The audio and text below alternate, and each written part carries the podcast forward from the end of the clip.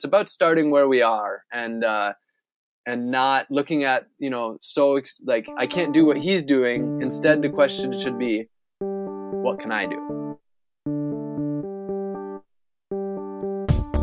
Welcome to the Tiny House Lifestyle Podcast, the show where you learn how to plan, build, and live the tiny lifestyle. I'm your host, Ethan Waldman, and this is episode 38 with Rob Greenfield. And Rob is not a conventional kind of guy. He's currently living in a tiny house built with 99% repurposed materials that he built for under $1,500.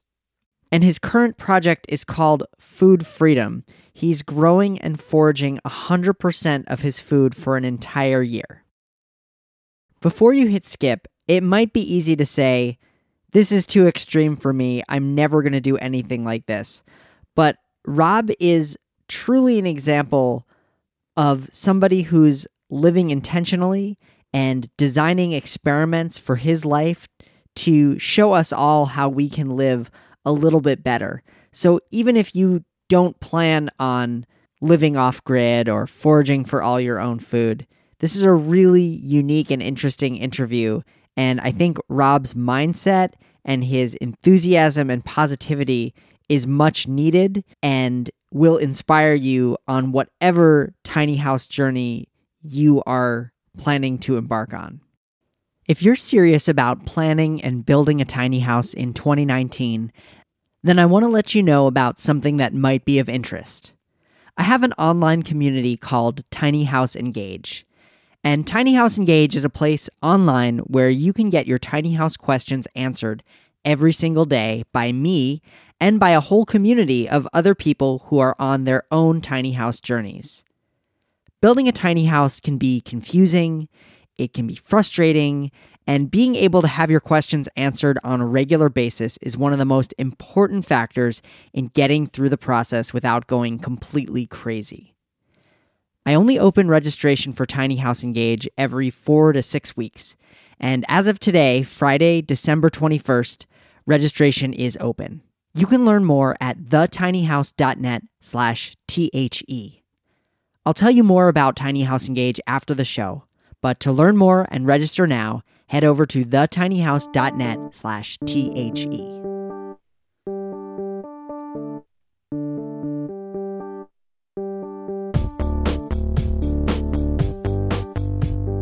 All right, I am here with Rob Greenfield. Rob is an adventurer, environmental activist, humanitarian, and a dude making a difference.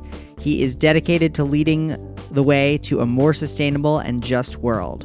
Rob is currently living in a 100 square foot tiny house made of 99% repurposed materials in urban Orlando, Florida.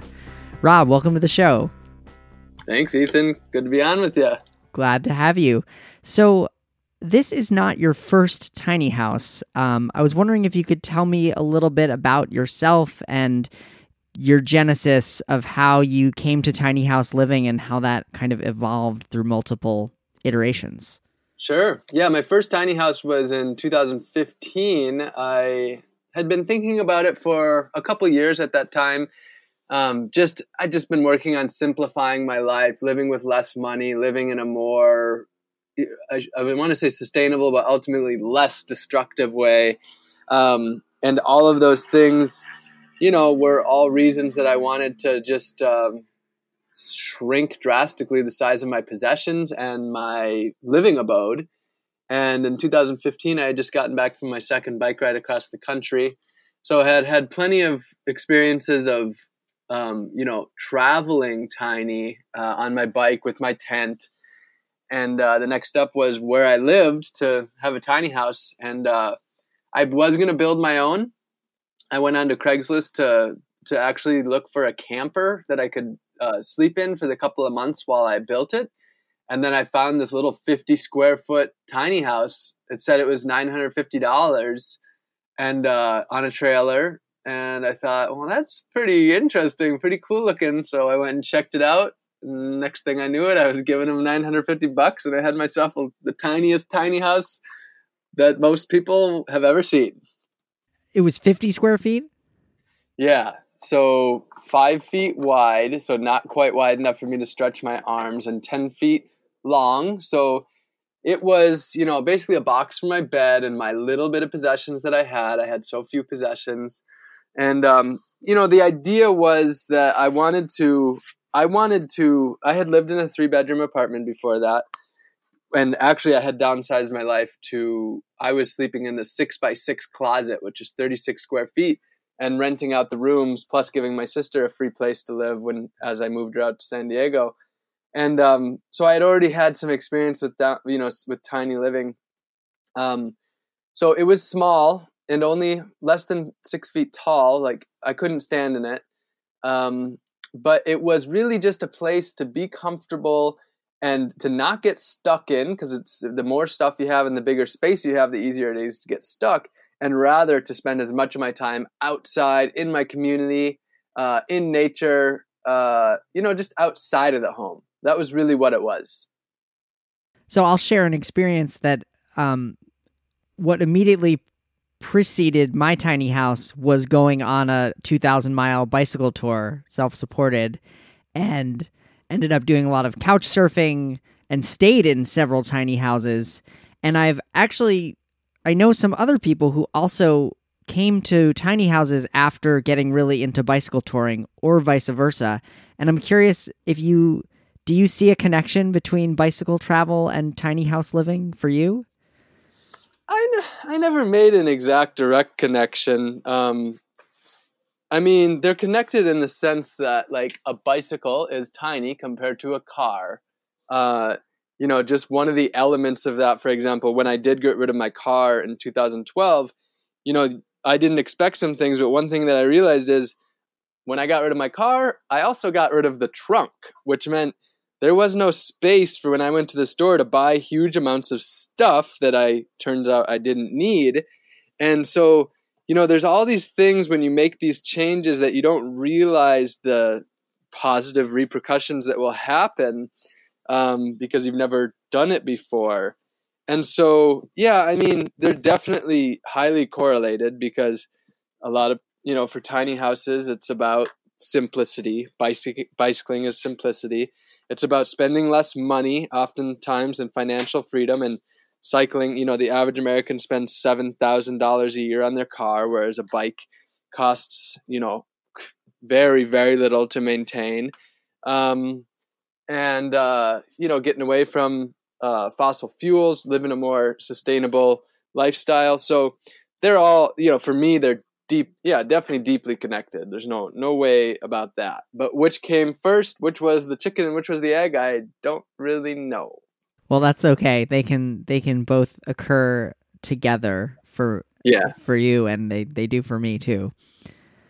So how would you describe your your current lifestyle? Cuz and maybe you could talk about what about the 50 foot square foot tiny house, you know, what worked and what didn't work about it and what made you want to upgrade. Yeah. Well, it worked for what I wanted it, and that was I was just planning on living there for a year or two. Um, partly because I was only planning on staying in San Diego for another year or two, and I ended up living in San Diego for another year, and that's when I uh, got rid of that tiny house. I auctioned it off to raise funds to build houses for people in San Diego without homes, which is still a, a work in progress. We're built. Uh, they're you know my friends that I part that I donated the money to are working on building the first tiny house community there for homeless people.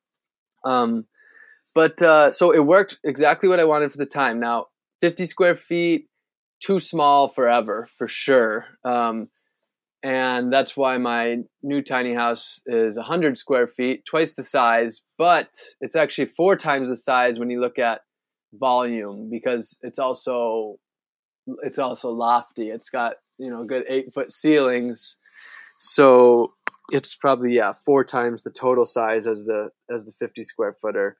Um, and uh, yeah, I mean the thing is then I was living extremely simple. So the average American has something like 20 or 30,000 possessions, just a unfathomable number of possessions.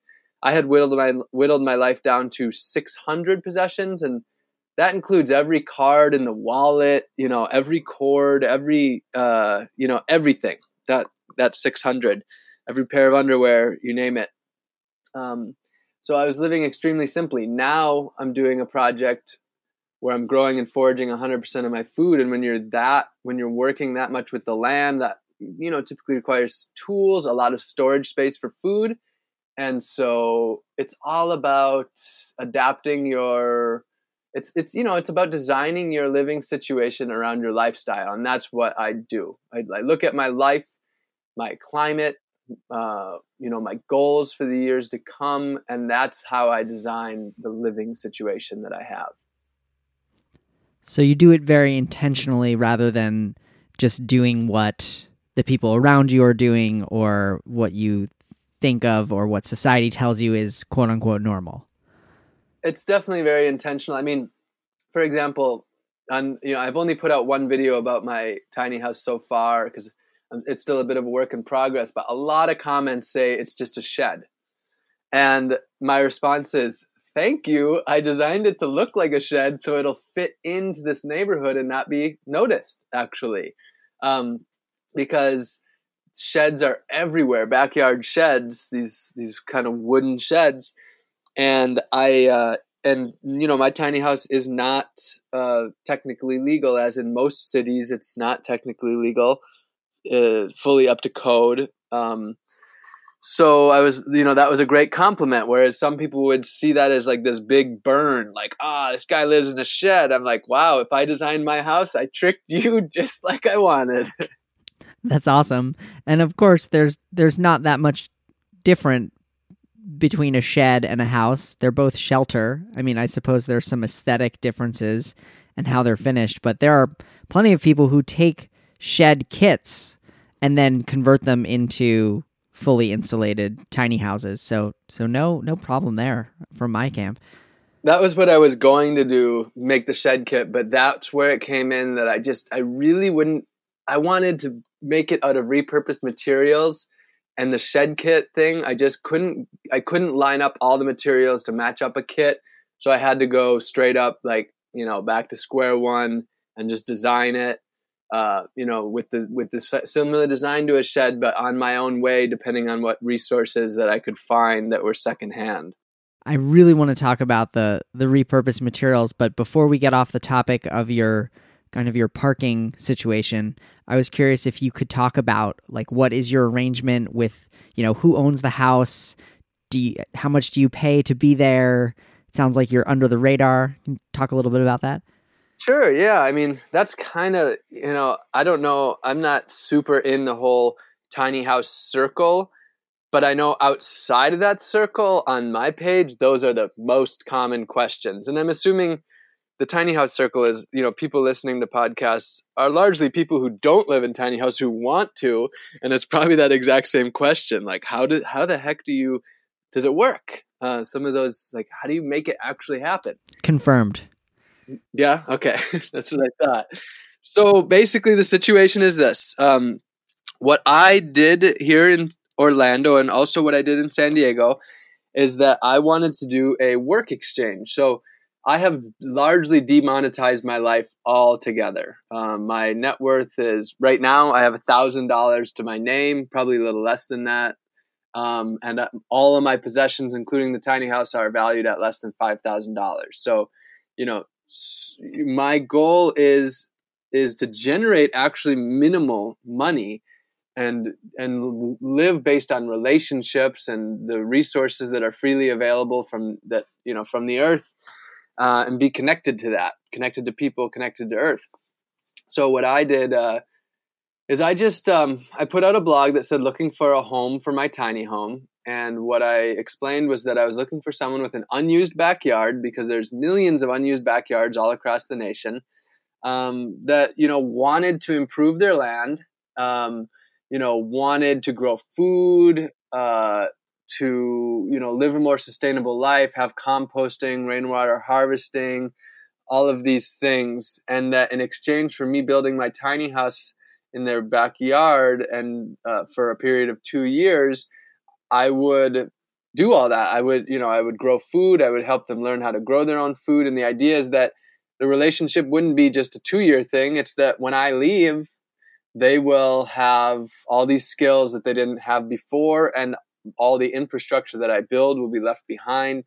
So I've I found a, a woman named Lisa here, and she's in her early 60s, I think 62.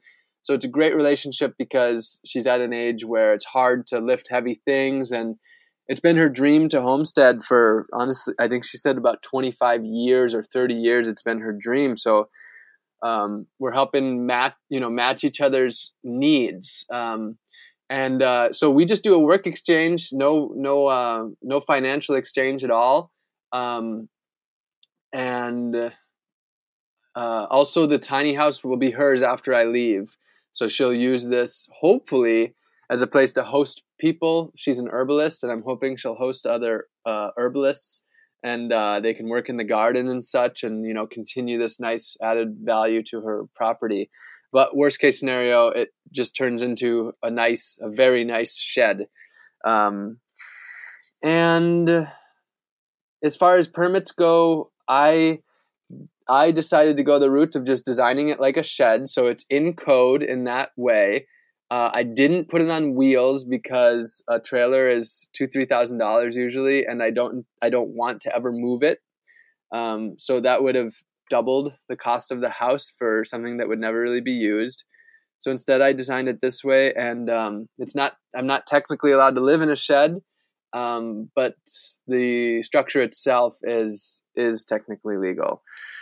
Um, and I don't live quite, you know, people know, a lot of people know where I live. I'll have the news over for sure, the local news, and I have, you know, different media coming here. So I'm not like, I definitely don't live in hiding or anything like that. Um, but I don't, uh, I didn't call up the city and say, hey, here's where I live either. Sounds like the neighbors immediately around Lisa must know that you're there and they must be okay with it. I actually don't know if they know that I'm here or not. Um, I it's a nice. I the other thing is when I you know when I was looking for a place, I was looking for a place that was enclosed and you know very private. So there's a fence all the way around it, um, and I assume the neighbors know that I'm I'm here, but. I actually haven't. It's kind of an interesting thing because normally I would actually like to meet the neighbors, um, but in this scenario, there's a little bit of me who has actually just been sort of like keeping to myself. It's it's an interesting it, it you know it, it's honestly an interesting thing for me because I live a very open public life, but at the same time there's this slight element of feeling like I'm a little bit tucked into this corner uh, on the street, and I don't know if people know that I live here or not. To be honest, talking about the repurposed materials, I really loved the video that you made because I think you did a great job of explaining just the the timeline and the extra work and you know what it takes to build with repurposed materials. And I think that people look at tiny houses made from repurposed materials and they only see the end goal. They only see the end result and they only see the price tag and they're like, "Oh, I I'm going to do that." But they don't really look at how much extra work went into it. Um, so I was wondering if you could talk a bit about how long you sourced materials for the house before you actually could start building. Yeah, it is an incredible amount of work to build from repurposed materials. And, you know, so many times I went back and forth between, okay, just make a materials list, go to the hardware store, buy it all in a period of one day, bring it all back at once, have it all lined up correctly, and then just build the tiny house in a short period of time with a group of people. Versus find each material in all these different places and have to have them either delivered or pick them up and uh, do the research on whether that exact thing is the right type of wood or the right type of hardware. And uh, I mean, so much work went into that. Um, I could have saved a hundred hours, maybe like, you know, two and a half weeks of what would be considered a full time job. Um, maybe more. I don't know if I had just gone with the straight up, you know, buying everything new. And uh, yeah, I mean, it was a lot. It was a huge amount of work because then, you know, you have to pull apart pallets, pull apart fence panels. Um, I worked with a lot of inconsistent materials, so it's harder to make things square because some things are warped. Um, and so it causes little frustrations and delays all the time working with repurposed materials.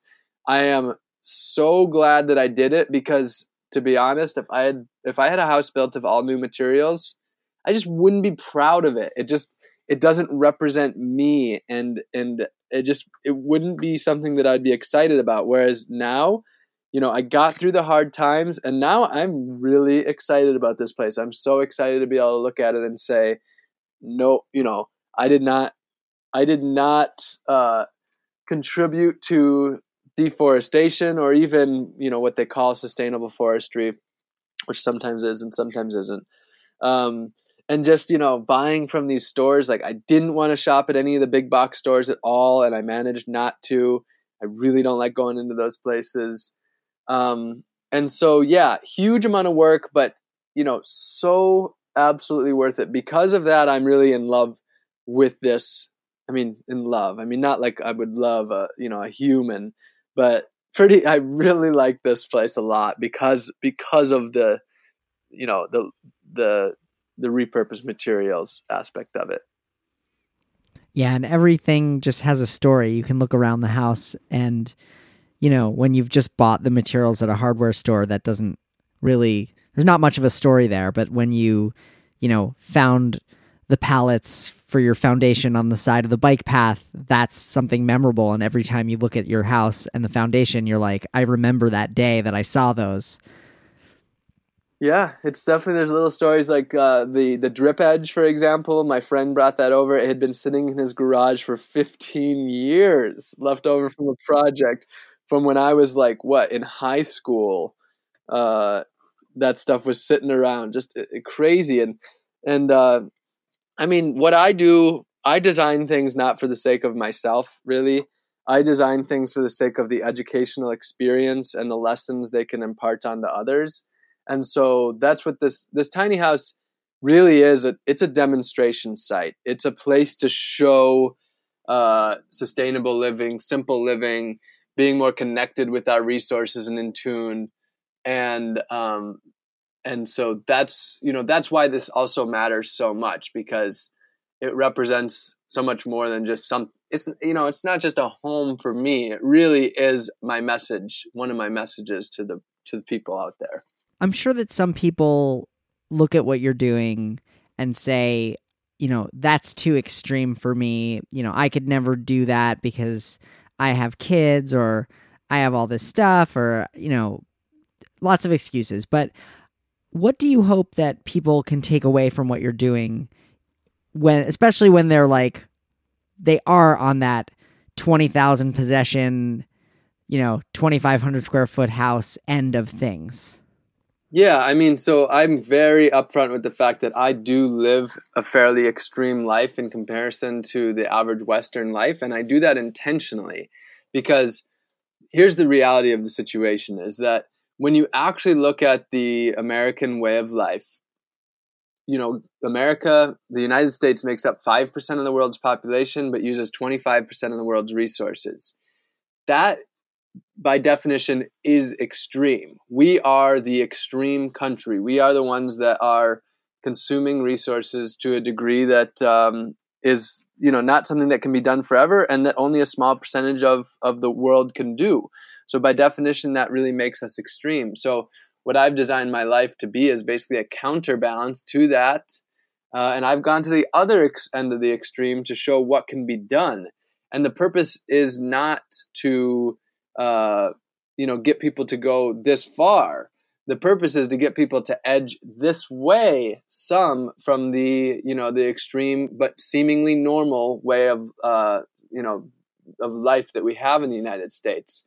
And so it's really about starting where people are um, and just you know it's really about it's about triggering uh, self reflection and thinking about our lives and how we impact the world and what we can do in our own communities and at our schools, at our work, uh, with our family and our friends, what we can do to live in a way that is more beneficial to the earth, our communities, and ourselves.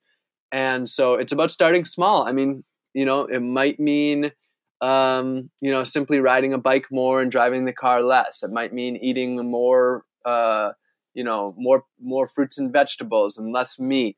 Um, it might mean you know next time you do a a, re, a you know a little construction project at your house that is a large house, trying to do that with repurposed materials. So it's about starting where we are and uh, and not looking at you know so ex- like I can't do what he's doing. Instead, the question should be, what can I do?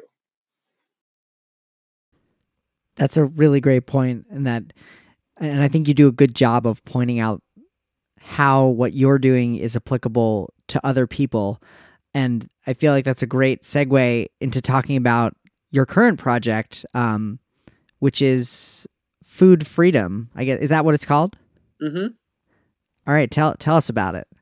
Yeah, so for one year, 365 days, I am growing and foraging 100% of my food. So that means no grocery stores, no restaurants, no uh, gifts of food from other people, no farmers markets, no uh, you know, no going to a party and having food, no going to a bar and having a drink. Uh, for one year, everything that I consume, I will grow and forage myself down to the salt that I'm harvesting from the ocean, making my own coconut oil, uh, growing food right here in the city, going out into the countryside, uh, going to the, the woods and, and foraging, going fishing. Um, so for one year, everything that I eat, I will, you know, directly with my hands be, you know, connecting with the earth. What inspired the, the project and, and how's it going so far? Well, what inspired the project is our globalized, industrialized food system that is uh, you know, the center of many of our greatest problems that we face today. Um, we live in this system where our basic food, the thing that brings us life, is destroying life all over the world, whether it's people, animals, uh, the ecosystems as a whole that uh, sustain us and all the other species. And so, but you know, that sounds glum but I don't focus on the problems. I like to I like people to know the reality of our existence, but focus on what can we do? Empower people. And so for me, this is growing and foraging 100% of my food for a year is, is it's an extreme endeavor that's designed to immerse people through my journey in food and inspire them to to do something that could mean uh, growing a little bit of food. Maybe they've never grown food before, so maybe it means growing their first tomato and basil plant. Um, or maybe going to the local farmers market and not going to the big box stores, meeting the local farmers, uh, going out in nature and, and learning what grows wildly around us. Um, uh, going, you know, into our yards and learning that there's actually medicinal plants that grow everywhere. So, you know, that's what it's really about. It's about connecting people with our food and helping people to free themselves from this industrialized, globalized food system. And then at the same time, for me, it's just a wonderful experiment of is it possible? Now, of course, I know that it's possible because human beings did it for uh, tens of thousands, hundreds of thousands, maybe you know, maybe millions of years. Um, and how long have humans been around? Is millions of years right? Um, you know, I was an anthropology minor, so I should really know the answer to this question. I think it's, I want to say modern humans, 500,000 years. Okay, cool. Yeah, I, I realized I should correct myself. Let's just say for sure hundreds of thousands of years. And um, so, but in a Western society, I actually have not met anyone who has done this for a year, grown or foraged 100% of their food. So for me, it's just an extreme challenge and also just a way to immerse myself in food and learn about it myself and more deeply understand it. Um, and then how's it going so far? Well, today is day 16. So I just finished up two weeks and I gotta say it's going good. I um, I feel I feel real good. My my digestion is actually the best that it's ever been. My body feels great. I feel very mentally clear.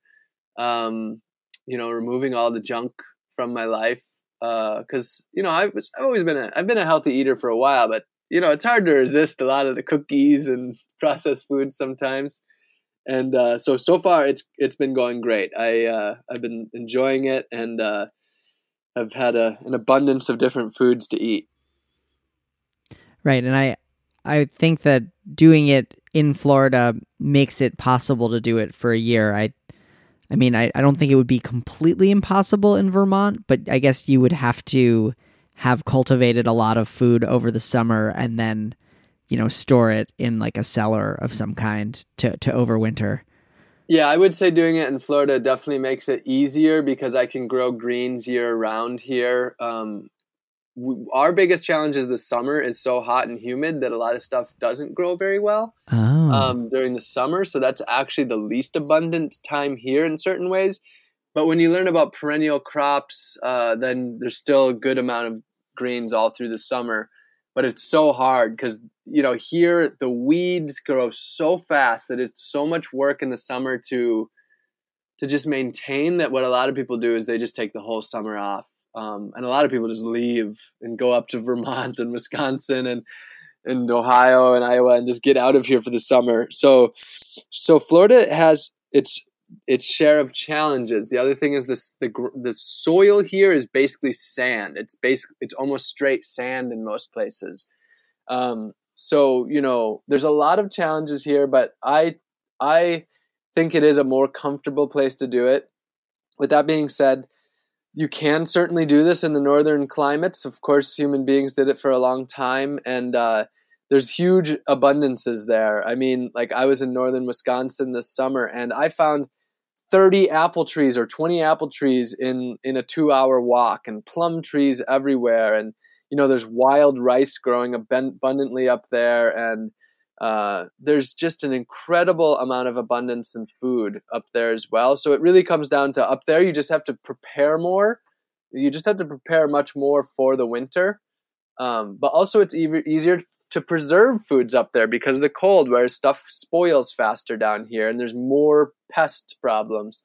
So everywhere has its pros and its cons, and uh, I am tempted at some point to do this in the northern nor- northern climate if I'm successful down here. That's really cool. And it it seems like you are kind of saving the summer for the end of your year. Hope so maybe by then you'll you'll really have everything down. Like what are, what is your what are your plans? Do you what do you have in place for for making it through that hot Florida summer? I don't know yet. I've actually been pondering that a little bit for the last few days, but it's not top priority pondering. I, there's nothing I need to be doing right now that will more prepare me for it. So I'm not unprepared, but I'm not I'm not fully knowledgeable on what I'm going to do. The the main thing really though is calorie crops. Um, so I grow sweet potato, cassava, and then I uh, do um, wild yam foraging. And the thing is, all of that is abundant now through like May. So the simple solution is that I'll have to preserve a lot of that, which will probably be drying and freezing, um, and maybe canning. But you don't usually can starches. I haven't looked into that too much yet. So yeah, um, but then that's you know summertime is also mango season and coconuts, uh, and so there'll be there'll be an abundance of food, and I will definitely figure it out. I'll figure some you know a lot of this I'm figuring it out as I go there was something that you said in in the video about your tiny house that really resonated with me when you were talking about the number of hours that it took and you kind of you kind of did the math. You were like this would have taken me 3 months but instead I had like a group of friends and my community come and help me and it only took you know 3 weeks. Or is that how long did it take with the group of friends well, it was two weekends. So two, week- really two was, weekends. You know, five days because uh, it was a Friday through Sunday and then a and then a Saturday and Sunday. So really, like it was five days, but also that included a lot of other things as well, like building some outdoor stuff. So so yeah, I mean, we really had the the vast majority of the structure done. I think in three in three or four days. Yeah, and I, I, just loved how you said, you know, a group of friends could build each other houses, you know, over the course of a year of weekends. You know, everybody could have a house if everybody just helped each other out in building them. Yeah, and if if you keep it simple, like, um, you know, I know some tiny houses are you know, mine is the mine is the ex, the other end of the spectrum of tiny houses, whereas you know some people have. I've been to tiny house festivals. I've seen one hundred fifty thousand dollar tiny houses, tiny houses, and I got to say they were incredible and amazing. But uh, this is the other end of the spectrum. This is a fifteen hundred dollar tiny house, so that's a hundred times less. And with that, that means it's it's a little less convenient. It's less modern. It's um, but it is it's exactly what I want. So, but I do believe, yeah, friends could get together and do a house rotation of tiny house building with with simple houses. You know, so it'd have to work for the right people that want them to be pretty simple. Um, but it's truly amazing what community can do. And the thing is, it's not just a bunch of altruism. It's not just a bunch of people saying, I want to help this person. It's that, you know, people came out because they wanted to learn that, that like, it's like partly living vicariously through someone who's living in a tiny house. Like a lot of people want to live in a tiny house, but they're not going to do it. But to get to be a part of the experience, they get to learn. Uh, they get to, you know, there's a level of excitement about it. Um, and then uh, it's also a social thing. You know, it's not like we were just building. It's you know getting together with like-minded people. A lot of people that came, they didn't know each other, so they got to meet new friends um, that are in this. You know, that are like-minded and care about things like this. Which in a city like Orlando, they they can be hard to find sometimes because it's a big spread out city and it's not a highly conscious city. So I, you know, I created it as a place for people to come together and and be in community, meet new friends that are like minded, and uh, work on something together. I was hoping we could get specific with your house because I know people will ask, you know, well, what does he do for water? What does he do for electricity? So could, could we run through those systems? I know you mentioned rainwater harvesting. Maybe we could start there. Sure, yeah. So my house has no plumbing and no electricity built into it. So it's very simple structure in that regard. So for water, I harvest all of all of my drinking water, my my showering water, uh, dishwashing is all rainwater. Um, I do use the the hose on site some for sure, but all of my systems are designed around rainwater, um, and so I I have 600 gallons of storage. 100 of that is on my tiny house, and 500 is on the on Lisa's house because it has a much larger roof. And so the kitchen is an outdoor kitchen, and um, I am not quite done with it yet, but I'm currently working on a gravity system where I have a barrel 55 gallon barrel that's above the sink and then a spigot so it'll come out right into the sink and it's totally just from the pressure of the water. Um, and then all of my water uh, which called gray water the water that's used to wash hands dishes etc that uh, currently goes into a five gallon bucket underneath the sink and then i use that to water the different plants around the property. But what i'm doing is i'm making it a little more streamlined and just having a, a, pipe that will just go straight to the banana plants. And so all of my gray water will grow bananas, and I'll probably put taro and ginger around that as well. Um, I have a compost toilet. So uh, the compost toilet is a pretty closed loop system. The poop will be composted for a year, and then it's used for fertilizing fruit trees. So not direct contact with things like kale, although you can do that, but fruit trees are just the simplest way to go.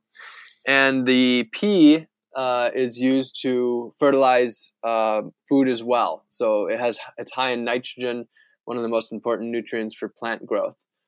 And um, then for electricity, I was going to do solar, but um, I don't use that much electricity. And I really looked at the, the figures and the environmental impact of the solar panels. I'm using less than $10 worth of electricity per month um, so what really made sense was just to run an extension cord for the time that I'm here. And so I just have an extension cord running out that has three plugs. Um, that having three plugs means I can only use three electronic items at a time, which usually there's not three in there. Um, which just means I use very little electricity, which it's about moderation. I'd love to be off the grid, but this this time around off the grid wasn't quite in alignment because of my year of growing and foraging 100% of my food. I have a uh, deep chest freezer for to be able to easily preserve food. So that's why that's the main thing, the main reason why I decided to be hooked up to the electricity rather than solar. Solar could be done, But um, I also have a very shady backyard, which is great because it keeps the house cool. Um, so that's electricity and water and the toilet.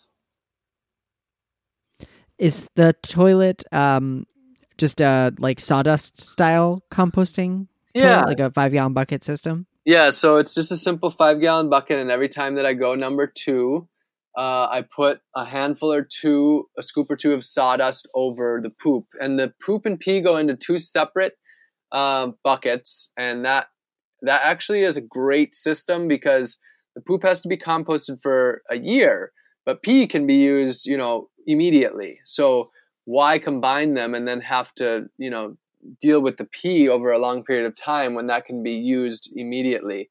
Um, and also, dry matter tends to smell less than wet matter. And so the key with a compost toilet is to, to have the poop basically be dry and have a large amount of carbon. That's what keeps any smells. So my compost toilet really has no smell. Um, uh, except for the times that I empty it, you know, that I dump it into the system, there's a smell for that short period of time. And that's once a week. And then that smell fades after five, ten minutes. Um, and so, yeah, that's basically how the compost toilet system works.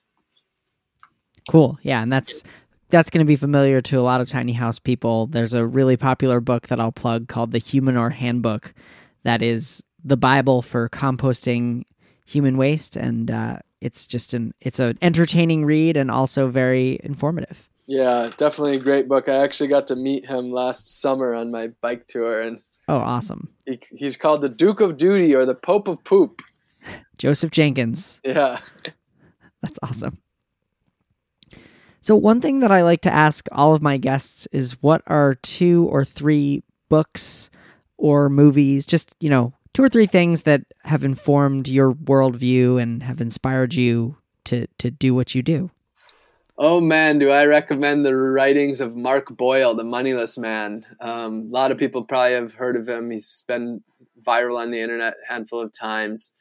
And he lived without money for three and a half years in England. Um, and his books are so amazing. Like there's just this ama- like unlike anything else I've read, but that just really exposes you to the a different perspective of the world and goes so much deeper into these issues. So the Moneyless Man, the Moneyless Manifesto are his first two books, and his third book is called Drinking Molotov Cocktails with Gandhi, and it's about you know what actually is violence, our globalized lives have outsourced our actions and we don't see how our actions affect the world and this goes deeper into that so we actually understand you know the the the, the delusion that is our lives to a large extent. So highly recommend those books um, and uh, you know some of the documentaries that woke me up uh, food inc. was an early one. Earthlings was another early one that really woke me up and I do have a resource list for documentaries. It's at robgreenfield.tv slash films. And for books, it's at robgreenfield.tv slash books. And there I actually list out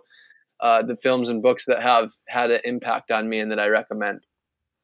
That's awesome. And I'll, I'll definitely link to those from the show notes page. And um, I want to just recommend to anyone listening to follow along, um, follow Rob on Instagram, subscribe to his YouTube channel. I've just been loving following your your journey since you started the the food freedom project and just seeing just the look of sheer joy on your face when you harvest, you know, a giant tuber out of the ground. Oh man, harvesting a potato or a, a yam, there's something magical about pulling up a carrot or a beet, like something. It's like this. Ah, it's just. It's like this you don't know what's down there and it's this surprise and then this beautiful root of sustenance comes out of the ground. It's it's a it's really amazing feeling. Yeah and there was one that you harvested that was huge. I think it was a yam. Yeah that's the wild yam. Dioscorea alata is the genus and species and it is uh, they can grow up to 160 pounds for one yam. And the biggest one that i've harvested is 25 pounds so that's a big source of sustenance for me. That's so cool. Well, Rob, thank you so much for being a guest on the show. This was really fun. Well, it's been uh, great to be on with you, Ethan, and glad you're spreading all the spreading all the, the knowledge about tiny house living. You can find the notes and links from today's show, including links to Rob's recommended films and books, over at thetinyhouse.net slash 038. Again, that's thetinyhouse.net slash 038. Thank you so much to Rob Greenfield for being a guest on the show. Now, I want to tell you a little bit more about Tiny House Engage, my online tiny house community that I mentioned in the opening of the show. In addition to being able to ask me questions anytime and get support and encouragement from fellow tiny housers and access the video training library, there's another benefit that I didn't tell you about. And that is that you get to listen to these podcast interviews live as we record them. And what's really cool about that is that if you have questions for our guests, this enables you to ask them.